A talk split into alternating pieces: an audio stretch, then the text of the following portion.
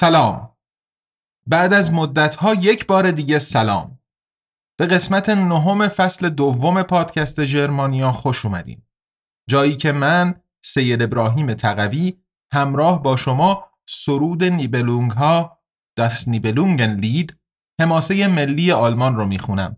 تا ضمن لذت بردن از داستان کمی هم با جهان ادبیات حماسی قرون وسطا به خصوص از نوع ژرمنیش آشنا بشیم و اینطوری شاید بتونیم نقش و کارکرد این اثر رو چه در شکلگیری ملت آلمان و چه در فجایعی که این ملت در نیمه اول قرن بیستم به بار آورد بهتر درک کنیم.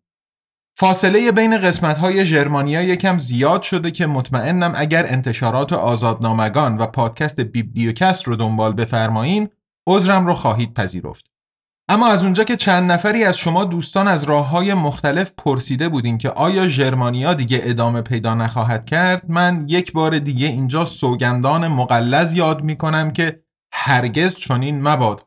و من به قول پدرجانم اگه خون تا رکاب بگیره کار سرودنی بلونگ ها و پادکست ژرمانیا رو پیش خواهم برد. با این امید که موفقیت آزادنامگان و بیبلیوکست بتونه وقت و امکانات بیشتری برای این کار هم برام فراهم کنه.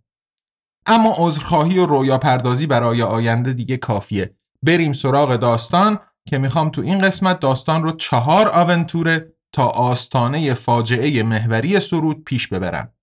پس اگر دست کم 18 سال دارین هدفون ها رو محکم یا محیط رو ساکت کنین و دوباره با من به ورمز بر کرانه راین قلمرو شاهان بورگوند بیاین.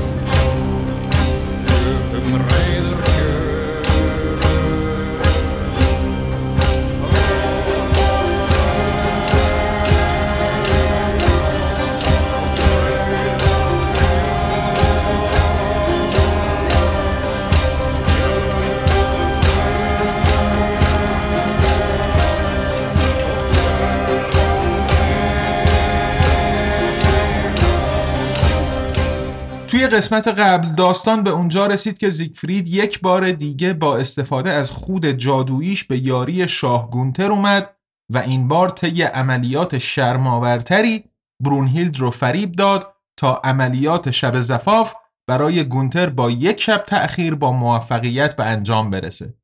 و اشاره هم کردم به اینکه زیگفرید که توی هیچ کدوم از نسخه های داستان ذکاوت و دوراندیشی جزو فضایلش برشمرده نشده از صحنه جرم یادگاری برای خودش برمیداره. بندهای 679 و 680 Sîfrit stuont dannen ligen lie er die meit sam er von im ziehen wolde vil gar sîniu kleit er zôch ir ab ir hende ان گلدین فینگلین دس زیدس نیه وات اینن دو ایدل کنگین Dazu nahm er ihr Gürtel, das was ein Borte gut. Inne weiß, ob er das täte durch seinen hohen Mut. Er gab es seinem Wiebe, das ward ihm sieder leid. Do lagen beieinander Gunther und du schöne Maid. ترجمه زیمروک Aufstand der Siegfried, liegen blieb die Maid, als dächte er abzuwerfen, eben nur das Kleid, er zog ihr vom Finger ein Ringlein von Gold, dass es nicht gewahrte, die edle Königin hold. Auch nahm er ihren Gürtel, eine Borte gut. Ich weiß nicht, geschah es aus hohem Übermut. Er gab ihn seinem Weibe, das ward ihm später Leid. Da lagen beieinander der König und die schöne Maid. زجا برخاست زیگفرید دختر را خوابیده بگذاشت چنان که گویی خواست که تنپوش از تن به در کند وراز انگشت زرین حلقه ای برون کرد چونان که خبردار نگشت گرانمای شهبانوی نیکچه نیز کمربندش برگرفت. نیکو تافت نواری. ندانم این کار از زیادت نخوت بکرد. اینها را نزد زنش تسلیم کرد. زان پس این مایه تباهیش گشت. آنجا به آغوش یکدیگر غنودند شاه و زیباروی شهبانو. به این ترتیب فعلا دنیا به کام شاه داماد شد و سرود میگه که از فرداش چهارده روز دیگه جشن و بزن و بکوب لاینقطع برپا بود تا اینکه مهمونها و فک و فامیل قصد کردند که سیغه نخود نخود رو صرف کنن و هر کسی برگرده سر شهر و دیار و خونه زندگی خودش. و اینطور میشه که در شروع آونتوره 11 هم می‌خونیم بند 690 چو مهمانان جملگی روی به راه نهادند همراهان خیش را بگفت زاده زیگموند ما نیز باید که بار سفر بندیم از برای بازگشت به دیار من. زنش را بس خوش آمد چو این سخنش به گوش رسید. شوی خیش را بگفت چه وقت سفر آغاز کنیم؟ در این کار نخواهم که شتاب از اندازه بیرون کنم. پیشتر زان که برادرانم زمینهایم مرا واگذارند. زیگفرید را دشخار آمد چو این از کریمهیلد بشنید. شاهان نزد او آمدند و هر سه گفتند خاطر جمع دارید جناب زیگفرید که ما هماره به رسم وفا شما را به خدمت آماده ایم تا دم مرگ. پس کرنشی کرد یلان را چو این سخنان به مهر بشنید. نیز بایدمان که با شما انباز شویم. چون این گفت گیزلهر جوان آن دیار و دژها را که ما راستند و نیز هر آن سرزمین ها را که ما را به زیر دستند. از آن باید که سهمی نیک شما را و کرینهیلد را واگذاریم. پور زیگموند شاهان را بگفت چو اندیشه ایشان بشنید و بدید خداوند بادا که میراستان را هماره برکت دهاد. نیز آن مردمان را که در آن میزیند بلی گرامی بانوی من چشم بپوشد از آن بخش که خواهیدش دادن. آنجا که تاج بر سر نهد تا مرا جان در بدن باشد ورا مکنت و مال بیش خواهد بود از هر آن که در دنیاست. جز این هر آنچه در سر دارید من شما را به خدمت کمر بستم. پس شهبانو کریمهیلد بگفت گر میراث من چشم پوشیدید با یلان بورگوند کار چنین ساده نتواند بود چه اینان را تواند که شاهی به دیار خیش برد بلی اینان را باید که با من گرامی برادرانم به دست خیش بخش کنند. تازه عروس و تازه داماد که خواستن راهی بشن کریم هیلد صحبت ارث و میراث رو وسط کشید و گفت که قبل رفتن به نیدرلند برادرهاش باید سهم الارثش رو از زمینها و قلمروهای تحت فرمانشون بهش بدن.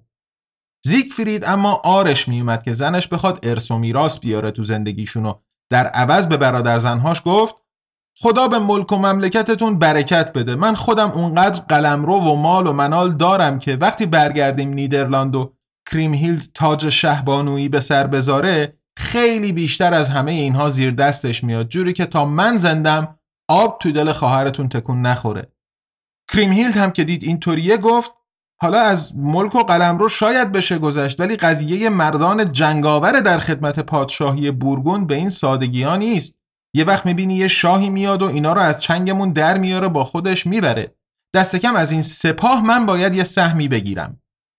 نکته ای که البته قبلا هم بهش اشاره کردم و ممکنه از چشم مایی که توی قرون وسطا زندگی نمی کنیم دور بمونه اینه که مسئله اینجا صرفا مال و منال و خدم و حشم برای رفاه و آسایش نیست بلکه اینها در جهان قرون وسطا ارتباط مستقیم با ایجاد و حفظ پایگاه قدرت دارند. اگر خاطرتون باشه برونهیلد قبل از سفر به ورمز چند صندوق لباس و طلا و جواهرات پر کرد و با خودش اوورد تا بتونه در خانه جدید بزل و بخشش کنه و به این ترتیب جای پای خودش رو سفت کنه. تو این موقعیت هم بعد از اینکه زیگفرید از طرف کریمهیلد از سهم الارسش گذشت کریمهیلد پافشاری کرد که دست کم سهمش از واسالهای پادشاهی بورگوند رو باید بهش بدن. واسالهایی که بر مبنای عهد وفاداری در خدمتش باشن و اینجوری به جای اینکه صرفا عروس خاندان پادشاهی نیدرلند بشه بتونه برای خودش یه پایگاه مستقل قدرت به حساب بیاد. خلاصه بند 697 پس چنین گفت جناب گرنوت هر که را خواهی با خیش همراه ساز. اینجا بسیار خواهی یافت از آنان که با تو تاختن را آماده اند. از سه هزار جنگاور تو را هزار خواهیم داد که خانگیانت باشند. پس کریمهیلد به پرسش فرستاد. از هاگن اهل ترونیه و نیز از اورتوین که آیا با خیشانشان خواهند که با کریمهیلد همراه شوند از این روی هاگن ناگهان خشمگین گشت. بگفت راستی که ما را گونتر به جهانندر به کس وا نتواند گذارد. دیگرانی از خانگیان گذارید تا شما را در پی آیند. چه نیک دانید آیین مردان ترونیه را. ما را باید که نزد شاهان به دربارندر ماندن آن کس را باید من خدمت گذاردن که تا بدینجا در پی آمده ایم. چون این کردند پس سفر را مهیا گشتند. خانگیان گرامی را شهبان و کریمهیلد برگزید. سی و دو دوشیزه و پانصد مرد جنگی. کنت اکوارت در پی زیگفرید روان شد. جملگی ازن سفر خواستند. شه سوار و خدمتگزار. دخترکان و بانوان چنان که شایسته بود. با بوسه های جدایی روان گشتند. به شادی وداع گفتند دیار شاه گونتر را. این گونه بود که بالاخره زیگفرید و کریمهیلد از ورمز به نیدرلند و کسانتن یعنی دیار شاه زیگموند و شهبانو زیگلینده برگشتند. اصلا تیتری که برای آونتوره یازدهم انتخاب شده هست بازگشت زیگفرید و کریمهیلد به کسانتن. و در ادامه این آونتوره از شادی زیگموند و زیگلینده میگه از بازگشت غرورآفرین شاه پسرشون همراه با نوعروسش یک بار دیگه بسات جشن و سرور برقرار میشه و شاه زیگموند بالاخره تاجش رو از سر بر میداره و پادشاهی رو به وارثش واگذار می‌کنه تا آخر عمری به استراحت و آباد کردن سرای آخرتش مشغول بشه. سرود میگه که دوران سلطنت زیگفرید به خوبی و خوشی سپری می‌شد. مال و منال فراوون بود. زیگفرید که به عنوان شاه منصب قضاوت هم داشت حسابی در راستای تحقق عدل و عدالت احتمام می کرد و به همین روال ده سال گذشت. در سال دهم به روایت سرود سه اتفاق مهم افتاد. یه اتفاق تلخ و دو اتفاق شیرین. متاسفانه شهبانو زیگلینده که دامادی و سعادت پسر شاخ شمشادش رو هم دیده بود چشم از جهان فرو بست و به خصوص شاه زیگموند رو در غم فراغ خودش باقی گذاشت. اما از طرف دیگه در همین زمان شهبانو کریمهیلد و شهبانو برونهیلد یکی در کسانتن و دیگری در ورمز دو پسر به دنیا آوردن که قرار بود چشم و چراغ خاندانهای سلطنتی بشن. اگرچه در نهایت رد پای این دو پسر در داستان به کلی محو میشه و نقشی ایفا نمی‌کنن لازمه به این نکته اشاره کنیم که کریمهیلد و زیگفرید اسم پسرشون رو به افتخار دایی بزرگوارش گذاشتن گونتر. از اونور اسم پسر برونهیلد و گونتر هم به افتخار شوهرم جانش شد زیگفرید. یعنی شما ببینید چه رابطه نزدیک و دوستانه ای بین دو دربار برقرار بود. و اینجا در دوران اوج زندگی زیگفرید آونتوره یازدهم به پایان می‌رسه. به عنوان میان پرده یکم موسیقی لرد ارس بشنوین تا با آونتوره بعدی برگردم خدمتتون.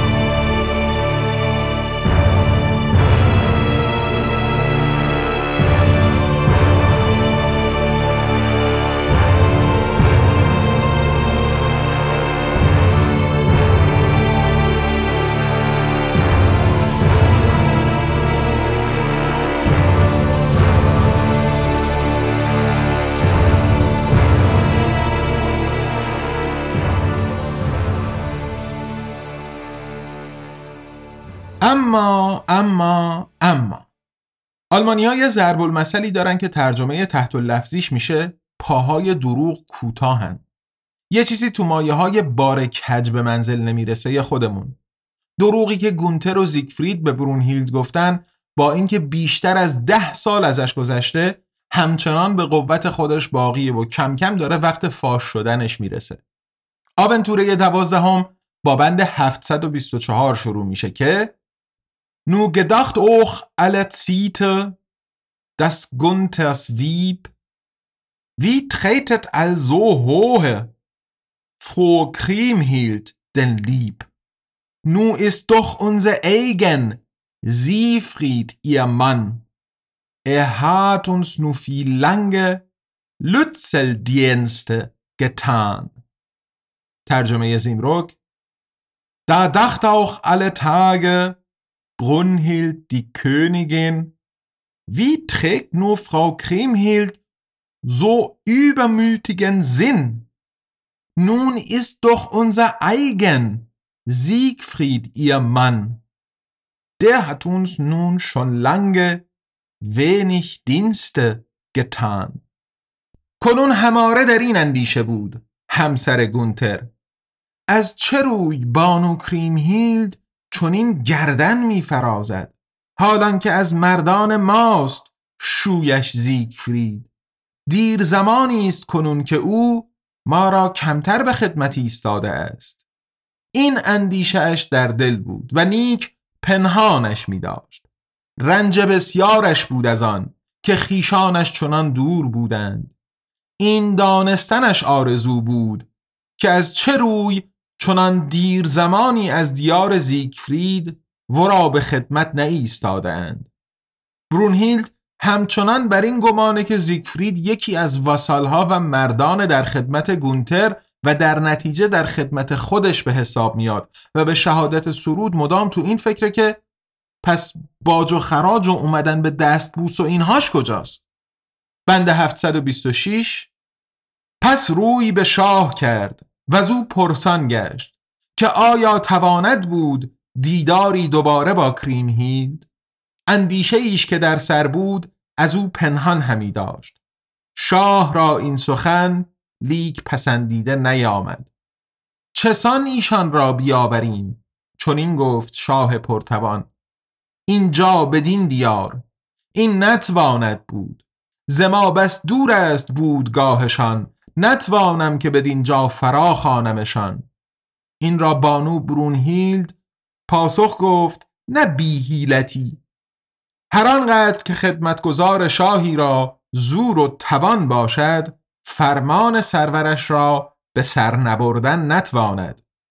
گونتر را به لبخندی لب گشوده گشت از این سخن. هرگز خدمت نشمارده بود بودن زیگفرید را نزد خیش. زن گفت ای گرامی سرورم از برای خاطر من چنان کن که زیگفرید و نیز خواهرت بدین دیار آیند تا ایشان را ببینیم. مرا راستی که از این خوشتر چیزی نتواند بود. به آدابدانی خواهرت و نیز خلق و خوی نیکش چون می اندیشم مرا حال خوش گردد. نیز به یاد آن که همنشین یکدیگر بودیم آنگاه که مرا به زنی ستاندی. شایدش که به نیک نامی مهر زیگفرید دلیر در دل دارد. چنان نزد او پای فشرد تا آنکه شاه بگفت بدان که مرا میهمان از این گرامیتر هرگز نبوده است. چون این به سختی از من این خواستنتان نشاید. فرستادگان خواهم که گسیل دارم به جانب ایشان هر دو تا نزد ما به ساحل راین آیند. شاه گونتر یه هیئت بلند پایه و برگزیده‌ای به سرکردگی کنت مرزدار گره تشکیل داد و بند 734 پس شاه گونتر بگفت شما یلان باید که از جانب من گویید هر آنچه بر شما فروخانم هیچ ناگفته نباید که گذارید به زیگفرید دلیر و نیز گرامی خواهرم که ایشان را در مدار جهان زما نیک خواهتر کس نیست. و خواهید که هر دو نزد ما به جانب راین آیند. من و نیز بانویم سر آن داریم که ایشان را به خدمتی ایستیم. پیش از این خوریستان باید که او با مردانش در اینجا بسیار کسان بینند. که ایشان را بزرگ همی دارند.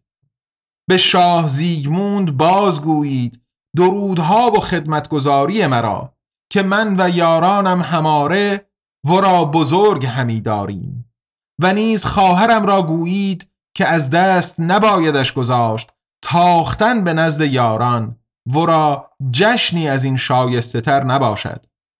کلمه خوریستان که توی بند 735 استفاده کردم به نظرم مناسبتر اومد تا معادل احتمالا مشهورترش یعنی انقلابین خصوصا که انقلابین به هر دو انقلاب زمستانی و تابستانی اشاره داره و استفاده از مفردش یعنی انقلاب احتمالا چندان زیبنده نمی بود و باعث سخت فهمی هم می‌شد. متن هم معلوم نمی‌کنه که منظور گونتر از دیزن زونوندن این انقلاب یا خوریستان کدوم یکی از این دوتاست؟ خوریستان که از ترکیب کلمات خور یعنی خورشید و ایستان تشکیل شده به عنوان معادل واژه لاتینی به کار رفته در انگلیسی یعنی سولستیس واقعا برگردان مناسبتر و خوشاهنگتری می‌تونه باشه. دست کم برای کاربرد توی متون ادبی. القصه. گره و سی نفر دیگه از مردان گونتر برای دعوت از زوج سلطنتی کسانتن فرستاده شدند و یک بار دیگه به شهادت سرود با کلی دبدبه و کبکبه و جامعه های فاخر راه افتادن به سمت دربار زیگفرید و کریمهیلد اینجا یه بند هست که بهتر نگاه دقیق تری بهش بندازیم و شما هم در سه زبان بشنویدش چون نکات ریزی درش هست که ارزش اشاره رو داره. بند 739 Sie kommen in drehen Wochen, geritten in das Land. Zennibelungesbürger, da waren sie gesandt. Zennorwege in der Marke, da funden sie den Degen. Dyrostenboten waren viel müde von den langen Wegen. Terjome Simrok. Sie kamen in drei Wochen, geritten in das Land, zu Nibelungensfeste, wohin man sie gesandt. In der Marke zu Norweg fanden sie den Degen. Ross und Leute waren müde von den langen Wegen. در سه هفته به تاخت بدان دیار اندر آمدند به دژ نیبلونگ بدان جا که گسیل شده بودند در مرز نروژ پهلوان را بیافتند اسبان و مردان جملگی از راه دراز خسته بودند شهرهای ورمز و کسانتن امروز روز هر دو در ایالت نوردراین وستفالن آلمان قرار دارن و فاصلهشون از هم حدود 300 کیلومتره. بین کسانتن و مرزهای نروژ یعنی دیار نورس ها هم نزدیک به هزار کیلومتر فاصله است. حتی اگر اینطور فرض بگیریم که در زمان نگارش سرود نیبلونگ ها این شهرها شاید دقیقا در محل فعلیشون قرار نداشتن بازم حساب و کتابمون درست در نمیاد اگر بخوایم محتوای سرود رو به عنوان واقعیت عینی در نظر بگیریم. تنها راهی که برامون باقی میمونه اینه که بگیم طرف شاعر بوده جغرافیدان که نبوده. محض زیاد کردن آب و تاب داستان احتمالا اینطوری اقراق کرده که آره از ورمز تا کسانتن سه هفته راه بود. اما مهمتر از این عنوانیه که برای قلمرو زیگفرید استفاده میشه. نیبلونگس برگ دژ نیبلونگ. نیبلونگ که قبلا گفته بودم اگر بخوایم به عنوان اسم یه خاندان بهش نگاه کنیم معنیش چیزی میشه تو مایه های مهزاد. توی سرود نیبلونگ ها در واقع اسم یه شخصیت بود. دورفی که سر میراث با برادر شیلبونگ اختلاف پیدا کرده بود و وقتی زیگفرید هم نتونست توی تقسیم مردریگ رازیشون کنه بهش حمله کردن و زیگفرید هم هر دو رو کشت و گنجینشون رو صاحب شد. سرزمینی که زیگفرید با این کار به چنگ آورد هم توی داستان دیار نیبلونگ یا نیبلونگ ها نیبلونگنلند نامیده میشه. اما اینجا برای اشاره به دژی که زیگفرید شاهشه همون کسانتن از لفظ دژ نیبلونگ و نه نیبلونگ ها استفاده شده. درباره اهمیت جمع یا مفرد بودنش احتمالا در انتهای سرود صحبت مفصلتری باید بکنم اما چیزی که اینجا به نظر میاد اینه که با پادشاهی یافتن بر دیار نیبلونگ یا نیبلونگ ها مهزادگان خود زیگفرید هم تبدیل به یک مهزاد شده و ازش با این لقب یاد میشه. بگذریم.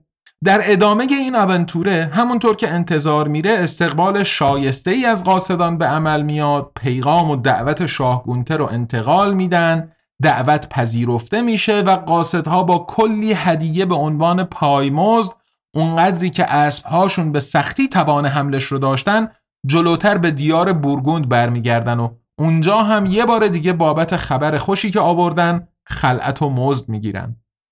در انتهای آونتوره دوازدهم مردان دربار شاه گونتر مشغول فراهم کردن مقدمات پذیرایی از مهمانها میشن و در ابتدای آونتوره سیزدهم با عنوان سفر زیگفرید و کریمهیلد به ورمز بند 780 اومده.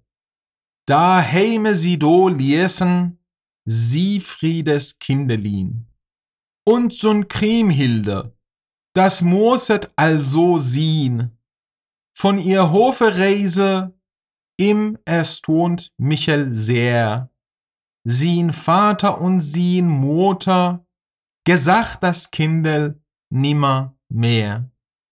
ترجمه زیمروک Sie ließen in der Heimat Siegfrieds Kinderlein und Kriemhildens bleiben, das musste wohl so sein.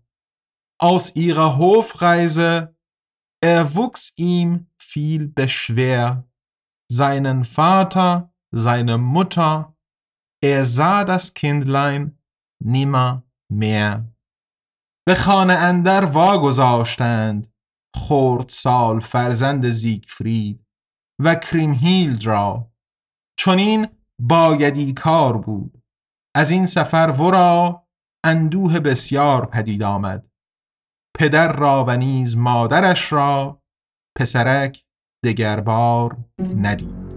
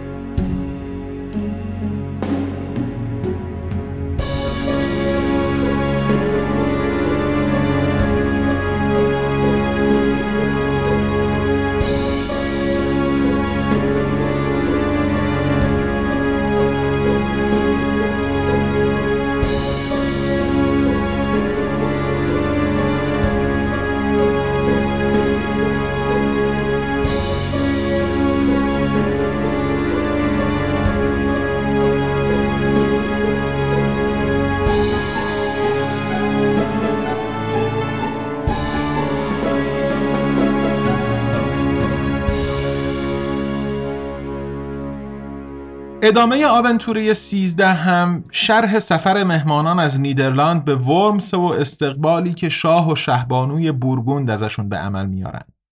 جشن قرون وسطایی با مسابقه های بین شوالیه ها در حال برگزاریه که ما وارد آونتوره چهاردهم میشیم جایی که مهمترین اتفاق این قسمت ژرمانیا رخ میده یه چیزی رو اول بگم امیدوارم بالا رفتن تعداد بندهای سه زبانه تو این قسمت دلتون رو نزنه آونتوره چهارده آونتوره طولانی و پرحادثه ایه و بندهای دست کم از دید من زیبا توش زیادن.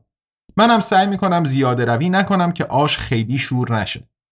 برگردیم به داستان. وسط تماشای تورنمنت ها بندهای 815 و 816 Zusammen دو gesaßen die Königin Riech. Sie gedachten zweier Recken, die waren lobbelig.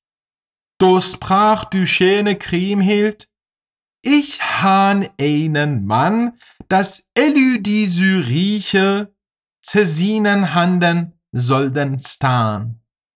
Do sprach du Frau Brünhild, wie kunde das gesehen, ob an der Niemen lebte, wann sie nun der Dien, so mochten ihm du rieche, wohl Wesen untertan, die Wiele lebt Gunther, so kundes nimmer ergan.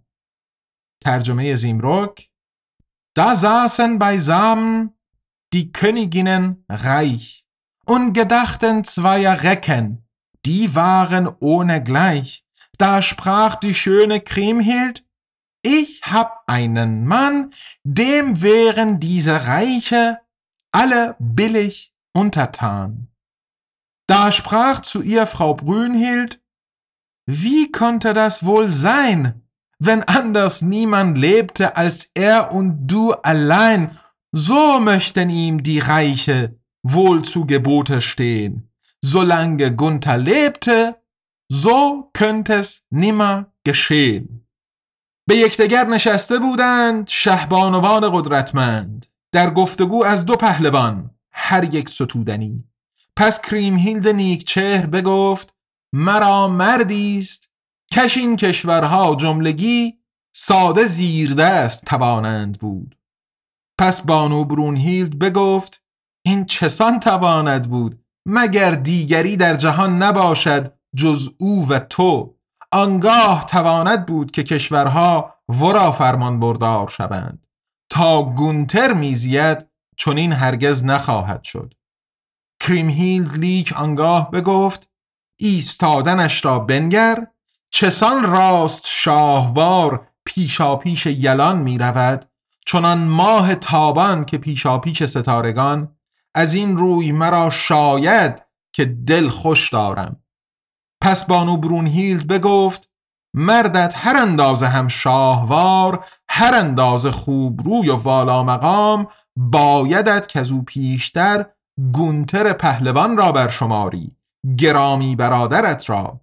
این بدان که او را مقام از جملگی شاهان بالاتر است. پس بانو کریمهیلد بگفت مرد مرا مرتبت چنان بالاست که مرا بیدلیل نبود کش زبان به ستایش گشودم. ورا در چیزهای بسیار نام بزرگ است.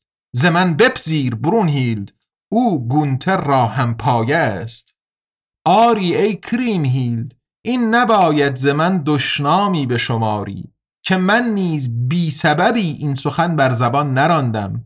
از ایشان خود بشنیدم آنگاه که اول بارشان بدیدم و آنجا که اراده شاه بر من چیره گشت و آنجا که مهر مرا آنسان به رسم شه سواران به دست آورد. آنگاه زیگفرید خود بگفت که از مردان شاه است. از این روست که من ورا از مردان خیش می شمارم از ایرا که این خود از زبانش بشنیدم. پس کریم هیلد نیک چهر بگفت اگر چنین باشد بر من چه بد رفته است؟ این دو بند آخر یعنی 820 و 821 رو به دو زبون دیگه هم بخونم براتون. Jane sollt du mir's Kriemhild zerage nicht verstan, wann dich ahne schulde, die Rede nicht hahn getan, ich horte sie jen beide, do ich sie allererste sach, und da es Königes Wille an minem Liebe geschach, und da er mine Minne so ritterlich gewann, da jacht dasselbe Siegfried, er wäres Königes Mann, des hahn ich ihn für eigen, sieht ich es ihn horte jähen. Do sprach du schöne Kriemhild, so wäre mir übele geschehen. ترجمه زیمرک Das sollst du mir, Kriemhild, im Argen nicht verstehen. Es ist auch meine Rede nicht ohne Grund geschehen. Ich hörte es beide sagen, als ich zuerst sie sah und als des Königs Willen in meinen Spielen geschah. Und da er meine Minne so ritterlich gewann, da sagte Siegfried selber, er sei des Königs Mann. Drum halte ich ihn für eigen, ich hörte es ihn gestehen.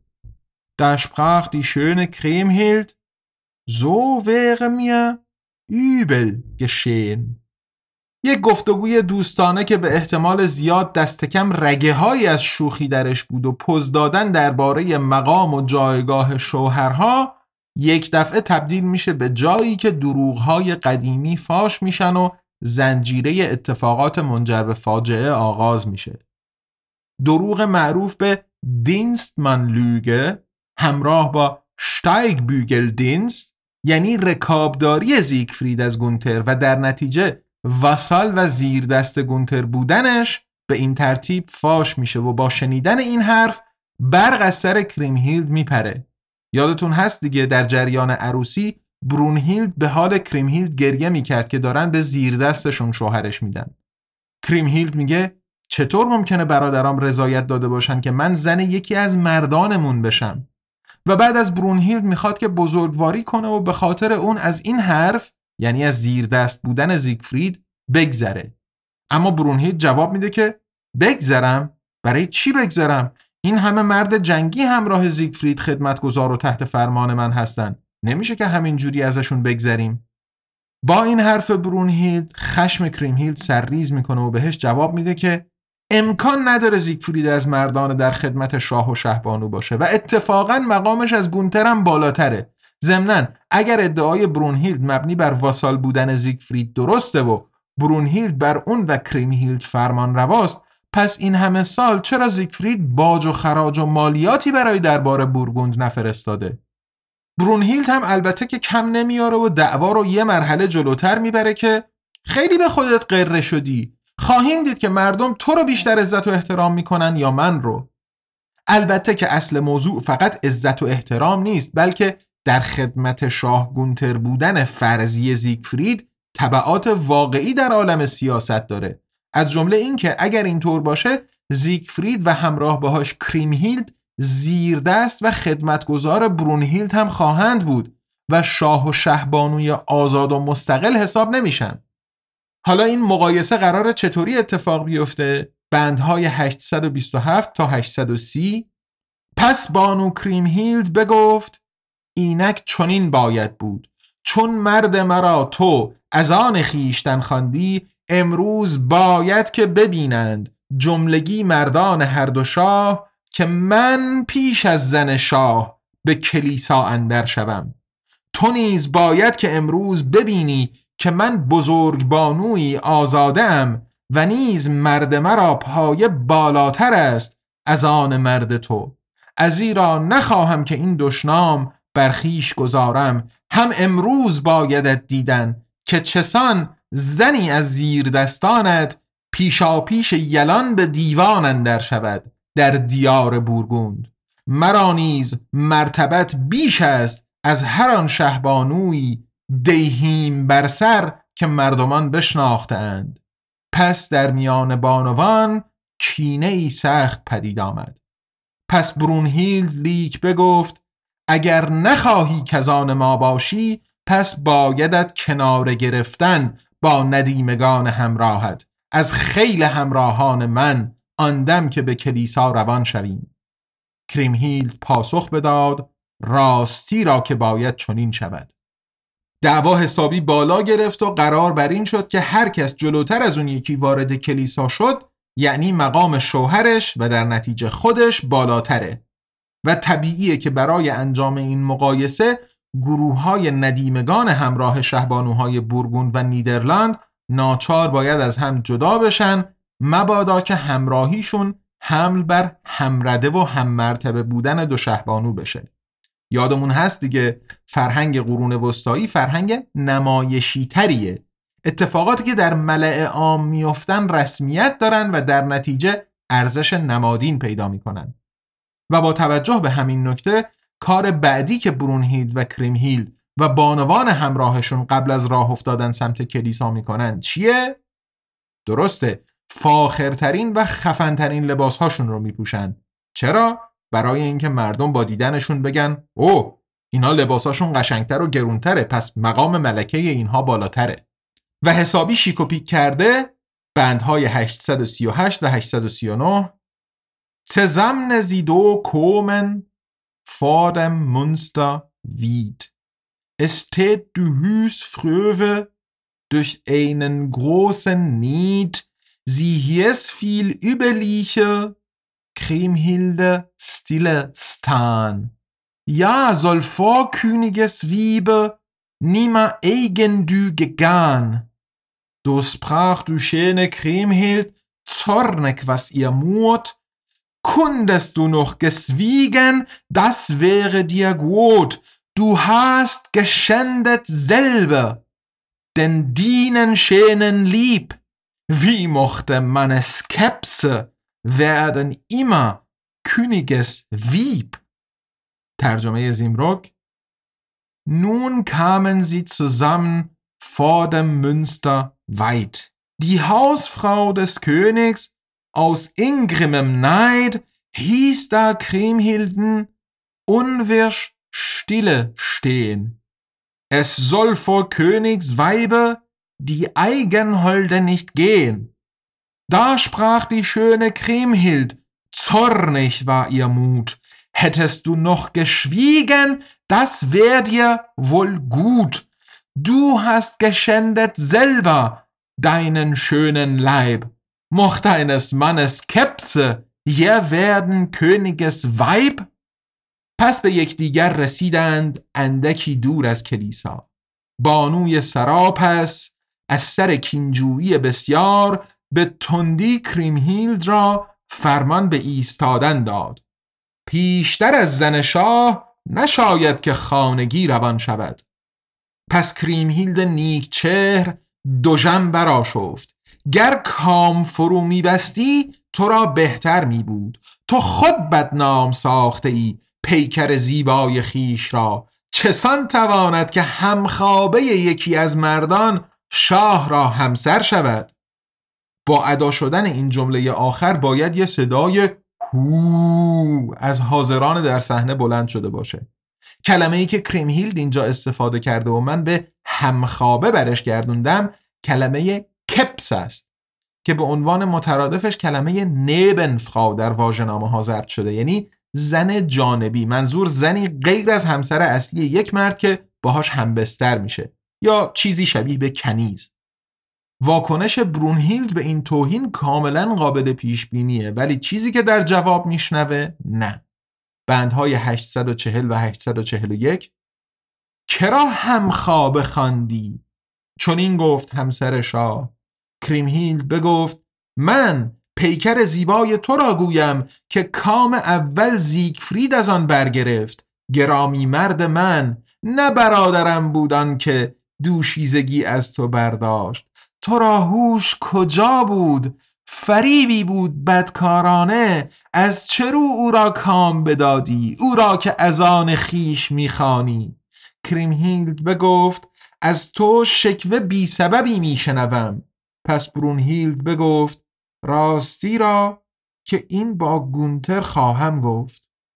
کریمهیلد در جواب چیزی میگه تو مایه های به من چه خودت هوا برت داشت که من رو تحقیر کنی و خدمت گذار خودت بدونی. حالا هم نوش جونت اشکهای برونهیلد با شنیدن این تهمت سنگین روان شدن و کریمهیلد هم دیگه درنگ نکرد. با ندیمگان همراهش جلوتر از شهبانی بورگوند وارد کلیسا شد. برونهیلد انگار که هم جسم و هم روحش در هم شکسته باشه زمان براش به کندی میگذشت و همونطور که سرود هم میگه بهای این غم و اندوهش رو قهرمانهای بسیاری باید بعدن با جانشون بپردازن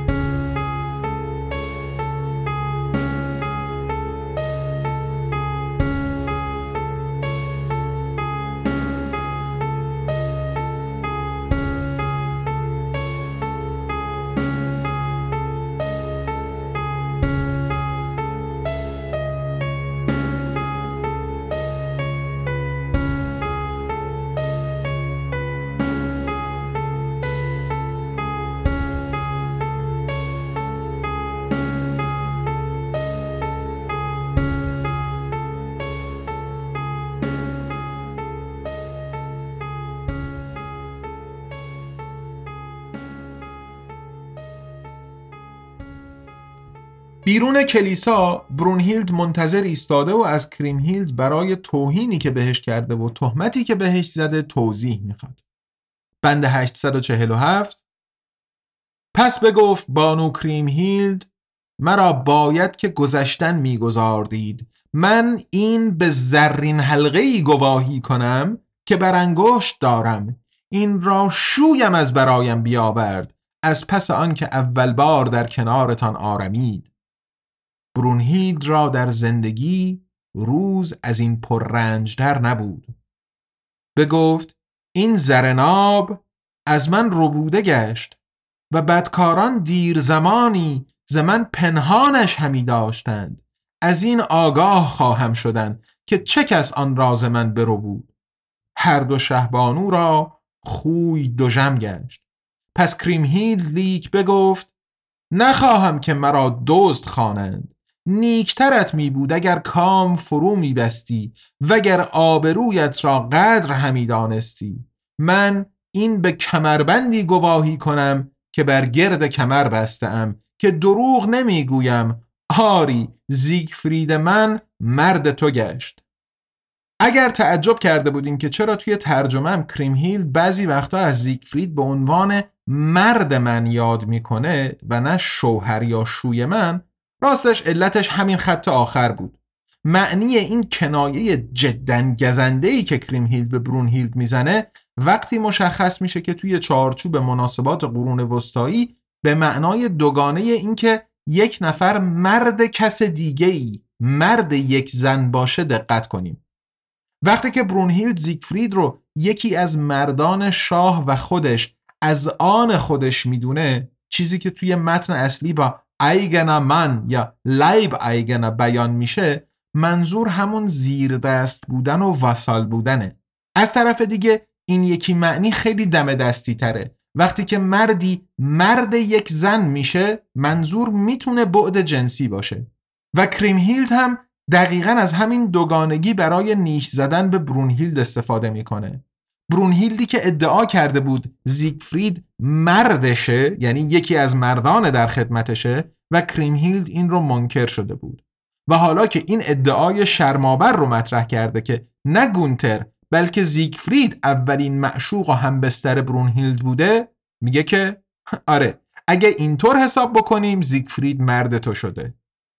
شاهد کریمهیلد برای ادعایی که البته ما می‌دونیم دروغه همون حلقه طلا و کمربندیه که زیگفرید در اون شب کذا از دست و کمر برونهیلد به عنوان یادگاری برداشته و به کریمهیلد داده معنی این ادعا هم دقت کنیم غیر از اینکه بیآبرویی برای برونهیلده خیانت از طرف زیگفرید هم هست به خاطر بیارین که وقتی گونتر پیشنهاد زیگفرید رو برای کمک در تسلیم کردن برونهیلد پذیرفت چه شرطی گذاشت؟ تنها شرط این بود که زنش اگر زنده موند باکره باقی بمونه. و حالا زن زیگفرید اومده و در ملع عام اون هم با شواهد به ظاهر غیر قابل رد ادعا می‌کنه که زیگفرید به اون قول و قرار خیانت کرده. طبیعتا برونهیلد شکایت به گونتر می‌بره و ازش می‌خواد که از شرافت و آبروش دفاع کنه. چطوری؟ وقتی که زیگفرید هم از راه می‌رسه و می‌پرسه چه خبره این خانوما چرا گریه می‌کنن؟ بند 857 پس چنین گفت شاه گونتر مرا مهنتی سخت پیش آمده است. شهبانویم برونهیلد مرا حکایتی باز گفت که تو لاف آن زده ای که از پیکر زیبایش تو نخست کام برگرفته ای.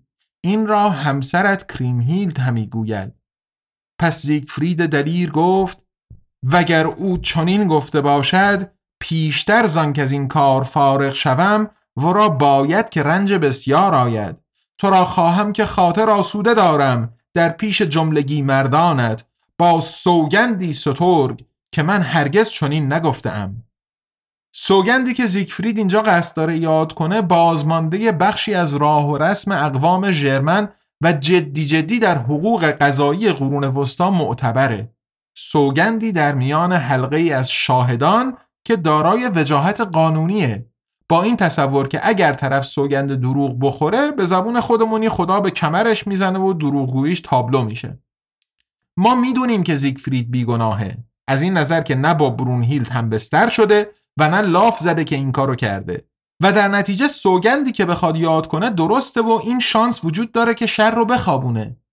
اما ریگی که به کفش گونتر هست از اونجا که می‌دونه اون شب واقعا چه اتفاقی افتاده و چطوری برونهیلد رو فریب دادن ترس به دلش میندازه و در نتیجه درست موقعی که زیگفرید داره برای سوگند خوردن آماده میشه دستور میده که دست نگه دارن و رو به زیگفرید میگه که من کاملا با خبرم از بیگناهی شما و به همین خاطر از اون اتهامی که خواهرم بهتون زده تبرعتون می‌کنم.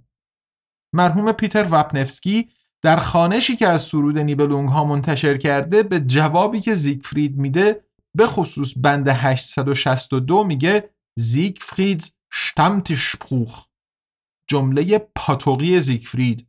کلمه اشتمتیش که معنیش در اصل میز یا محلیه که یه عده به عنوان پاتوق مرتبا توش جمع میشن توی آلمان یه مفهوم کنایی هم داره و اون جمعهای مردانه که دور هم به میگساری جمع میشن و محتوای صحبتهاشون با معیارهای امروزی همخانی چندانی نداره درباره اینکه چرا این بند رو واپنفسکی جمله پاتوقی زیگفرید می‌دونه نیاز به توضیح بیشتری نیست جز خوندن خود بند من frohen ziehen, sprach Siegfried der Degen, dass sie üppigliche Sprüche lasen und erwägen. Verbütes dienem Wiebe, der Minen Tonig sam. Ihr großen Ungefüge, ich mich wehrliche Scham. ترجمه زیمروک Man soll so Frauen ziehen, sprach Siegfried der Degen, dass sie üppige Reden lassen unterwegen. Verbiet es deinem Weibe, ich will es meinem tun. Solchen Übermutes, in Wahrheit schäme ich mich nun. زنان را چنان باید ادب کردن چنین گفت زیگفرید دلیر که سخن گذاف را واگذارند تو زن خیش از این بازدار من نیز با زان خیش همان کنم از چنین گردن کشی ها مرا راستی که شرم آید ماجرا به نظر ختم به خیر شده میاد و گروه های ندیم های دو شهبانو از هم جدا میشن.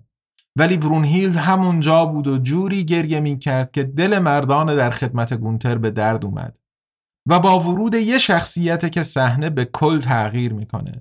شخصیتی که توی سرود نیبلونگ ها شما می‌تونید تجسم و تجسد فضیلت وفاداری در برابر شاه و ولی نعمت در نظر بگیریدش. مفهوم وفاداری تریوه یا به آلمانی امروز تخایه در فرهنگ دربار قرون وسطا و شوالیه هاش به صورت دو طرفه در دو رابطه تعریف میشه. یکی در رابطه وسال و ارباب و دیگری در رابطه دوستی.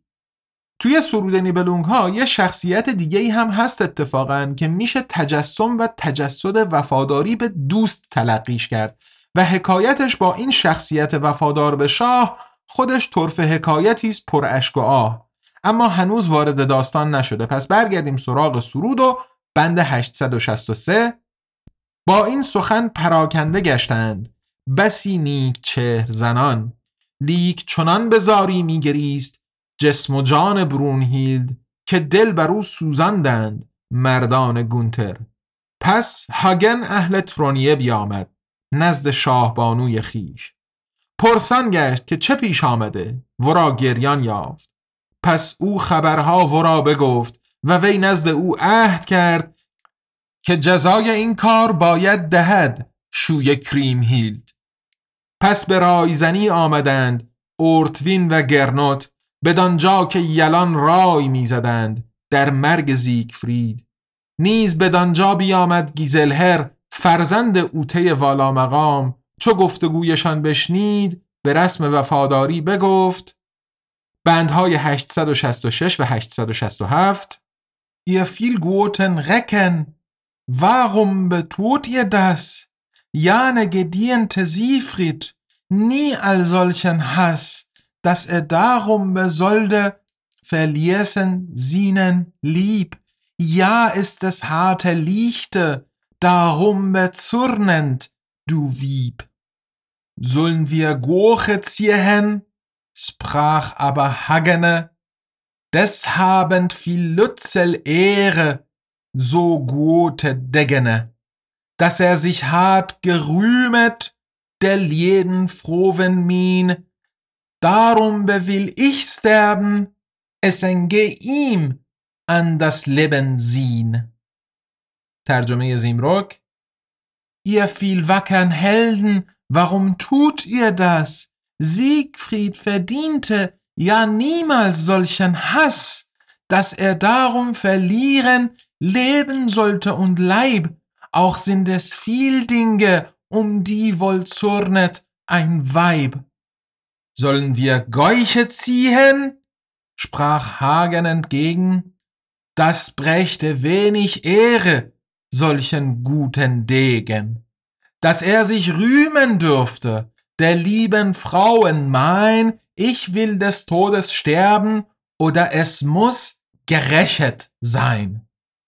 ای یلان نیک کردار از چه روی چنین می کنید شایسته نبوده است زیگفرید هرگز این گونه کین را که از برایش ز کف دادنش باید جان خیش ای بسا چیزهای کوچک که زنان را به خشم آورد. آیا تخم فاخته ای را در آشیان باید بپروریم؟ لیک بگفت هاگن. از این اندکی بر جای ماند از نیک نامی چون این گردان نکویی را. از را که لاف زده است از گرامی شهبانوی من خواهم که یا من بمیرم یا او جان کف بدهد. کلمه ای که هاگن استفاده کرده همونطور که شنیدین گوخه بود که زیمروک هم به گایی که برش گردنده که جمع گاوخ به معنی فاخته کوکو توقی یا همون قمریه. راستش اطلاعات جانورشناسی من اونقدر کمه که نمی‌دونم توقی و قمری هم این کار رو می‌کنن یا نه.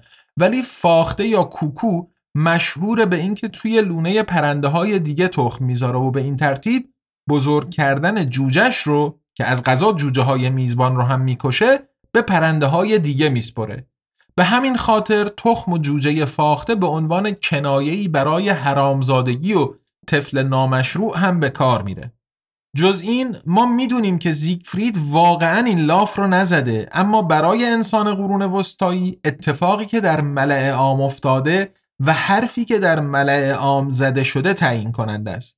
و واقعیت از نظرش اینه که کریمهیلد ادعا کرد زیگفرید نه تنها به عهدی که با گونتر بسته خیانت کرده بلکه بعدش رفته و پیش زن خودش با افتخار این رو تعریفم کرده و نشون به اون نشون که حلقه طلا و کمربند مرصع برونهیلد رو هم با خودش برده و داده به زنش. کل ایغ به انگلیسی آنر و به زبون خودمون شرافت و آبروی برونهیلد جلوی چشم همه به باد رفته و این برای هاگن واسال شاه گونتر و شهبان و برونهیلد هیچ راهی باقی نمی‌ذاره جز انتقام. هاگن شخصا هیچ کینه ای از زیگفرید و انگیزه دیگه ای برای دشمنی باهاش نداره. با این حال سفت و سخت این فکر رو در حلقه مشاوران شاهان مطرح می‌کنه. اما نظر شاه چیه؟ بند 868 پس شاه خود بگفت از او هرگز ما را نرسیده است. مگر نیکی و نیکنامی بایدش زنده وانهاد؟ چه سود اگر پهلوان را من کنون کین ببرزم؟ ورا هماره با ما وفا بوده است آن نیز به میل خیشتن پس بگفت از متس ارتوین جنگاور آری ورا دیگر کارساز نتواند بود زوراوری بسیارش. سرورم اگر اجازتم دهند من او را خواهم کشت. آنگاه پهلوانان به جان زیگفرید بیگناهی دسیسه کردند. کسی این رای را پی نگرفت هیچ کس مگر هاگن. هماره می گفت گونتر دلاور را که زیگفرید گر نباشد ورا فرمان بردار خواهند شد زمینهای بسیار شاه. قهرمان از این در اندیشه شد. انگیزه هاگن رو که پیشتر فهمیدیم حالا با تطمیع شاه گونتر برای اون هم انگیزه کشتن زیگفرید ایجاد می‌کنه. سرود اینطور میگه که موقتا بحث رو متوقف کردن و به تماشای تورنمنت ها بین شوالیه ها مشغول شدن و این وسط فضای دربار و جو غالب بر مردان در خدمت شاهان بورگوند علیه کریمهیلد هم به شدت خسمانه شده بود. جوری که وقتی همسر زیگفرید همراه ندیمه هاش از کلیسا به جمع برگشت این تغییر کاملا عیان بود. و به این ترتیب کار به اونجا رسید که بند 872 پس شاه بگفت واگذار خشم جنستانانه را. از او ما را همه وقت شادی و نیکنامی بار آمده است. نیز چنان زور سهمگین است به دلاوری شهر مرد را که گر به چیزی گمان برد کس را یارای هماوردیش نیست. و این آخرین مقاومت وجدان شاه گونتر در راستای وفادار موندن به زیگفریدی که در رسیدن به کام دلش اونقدر کمکش کرده. در حدی که اگرچه انگیزه اصلیش رسیدن به کریم هیلد بود دو بار با همدستی گونتر به برونهیلد حقه های کثیفی زده. پاسخ گونتر به جمله بعدی هاگن اینه که چطوری؟ ولی من می‌خوام این قسمت رو سه بند مونده به پایان آونتوره چهاردهم با پاسخ هاگن همینجا به پایان ببرم. اول ترجمه من رو از بند 873 می‌خونین بعد متن اصلی رو و در انتها ترجمه زیمروک رو. نه و دیگر بار نه پس بگفت هاگن. شما باید که این به راز بدارید من این به خود می‌بینم که پنهانی کار را ترتیب دهم. زاری برونهیلد ورا باید که مایه تباهی شود. بلی از هاگن باید که او را هماره کینجویی رسد نیگر sprach du Hagene ihr muget wohl stille dagen ich get rüves heinliche also wohl angetragen das Brünhilde weinen soll ihm wesen leid ja soll ihm von Hagenen immer wesen wiederseht Terjamه Simrog. Nicht doch, sprach der Hagen, da dürft ihr ruhig sein. Wir leiten in der Stille alles sorglich ein. Brunhildens Weinen soll ihm werden Leid. Immer sei ihm Hagen zu Hass und Schaden bereit.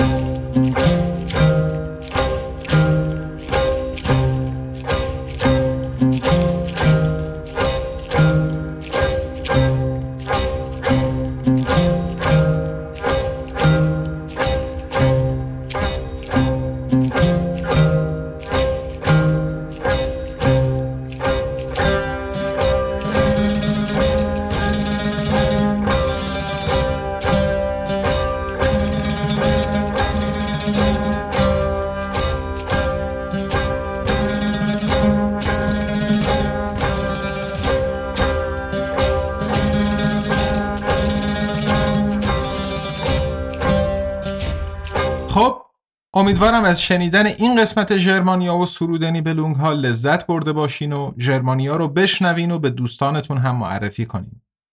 و البته پادکست بیبلیوکست رو هم از دست ندین که انتشار دومین کتابش رو به اتمامه و برای ادامهش برنامه های جالبی داریم. امیدواریم اون پادکست رو هم بشنوین و دوست داشته باشین و درست مثل ژرمانیا تو شبکه های اجتماعی دنبالش کنین و نظرات، پیشنهادات و انتقاداتتون رو هم به همون انتقال بدین. اگر هم لطفتون به ژرمانیا یا بیبلیوکست به حدیه که دوست دارین از همون حمایت مالی هم بکنین می‌تونین از همون لینک های هامی باش یا پیپال بیبلیوکست که در توضیحات این قسمت پادکست هم قرار داده شده استفاده بفرمایید به امید اینکه روزی روزگاری بتونم 100 درصد زمانم رو به ژرمانیا و انتشارات آزادنامگان اختصاص بدم ولی فعلا از خدمتتون مرخص میشم به امید اینکه هرچه زودتر بتونم با ادامه سرود نیبلونگ ها در قسمت بعدی ژرمانیا برگردم. ولی تا من برگردم از خود و اطرافیانتون حسابی مراقبت کنین که می‌خوایم شما همچنان شنونده و مخاطب ما باقی بمونین. تا اون موقع ارادتمند تقوی.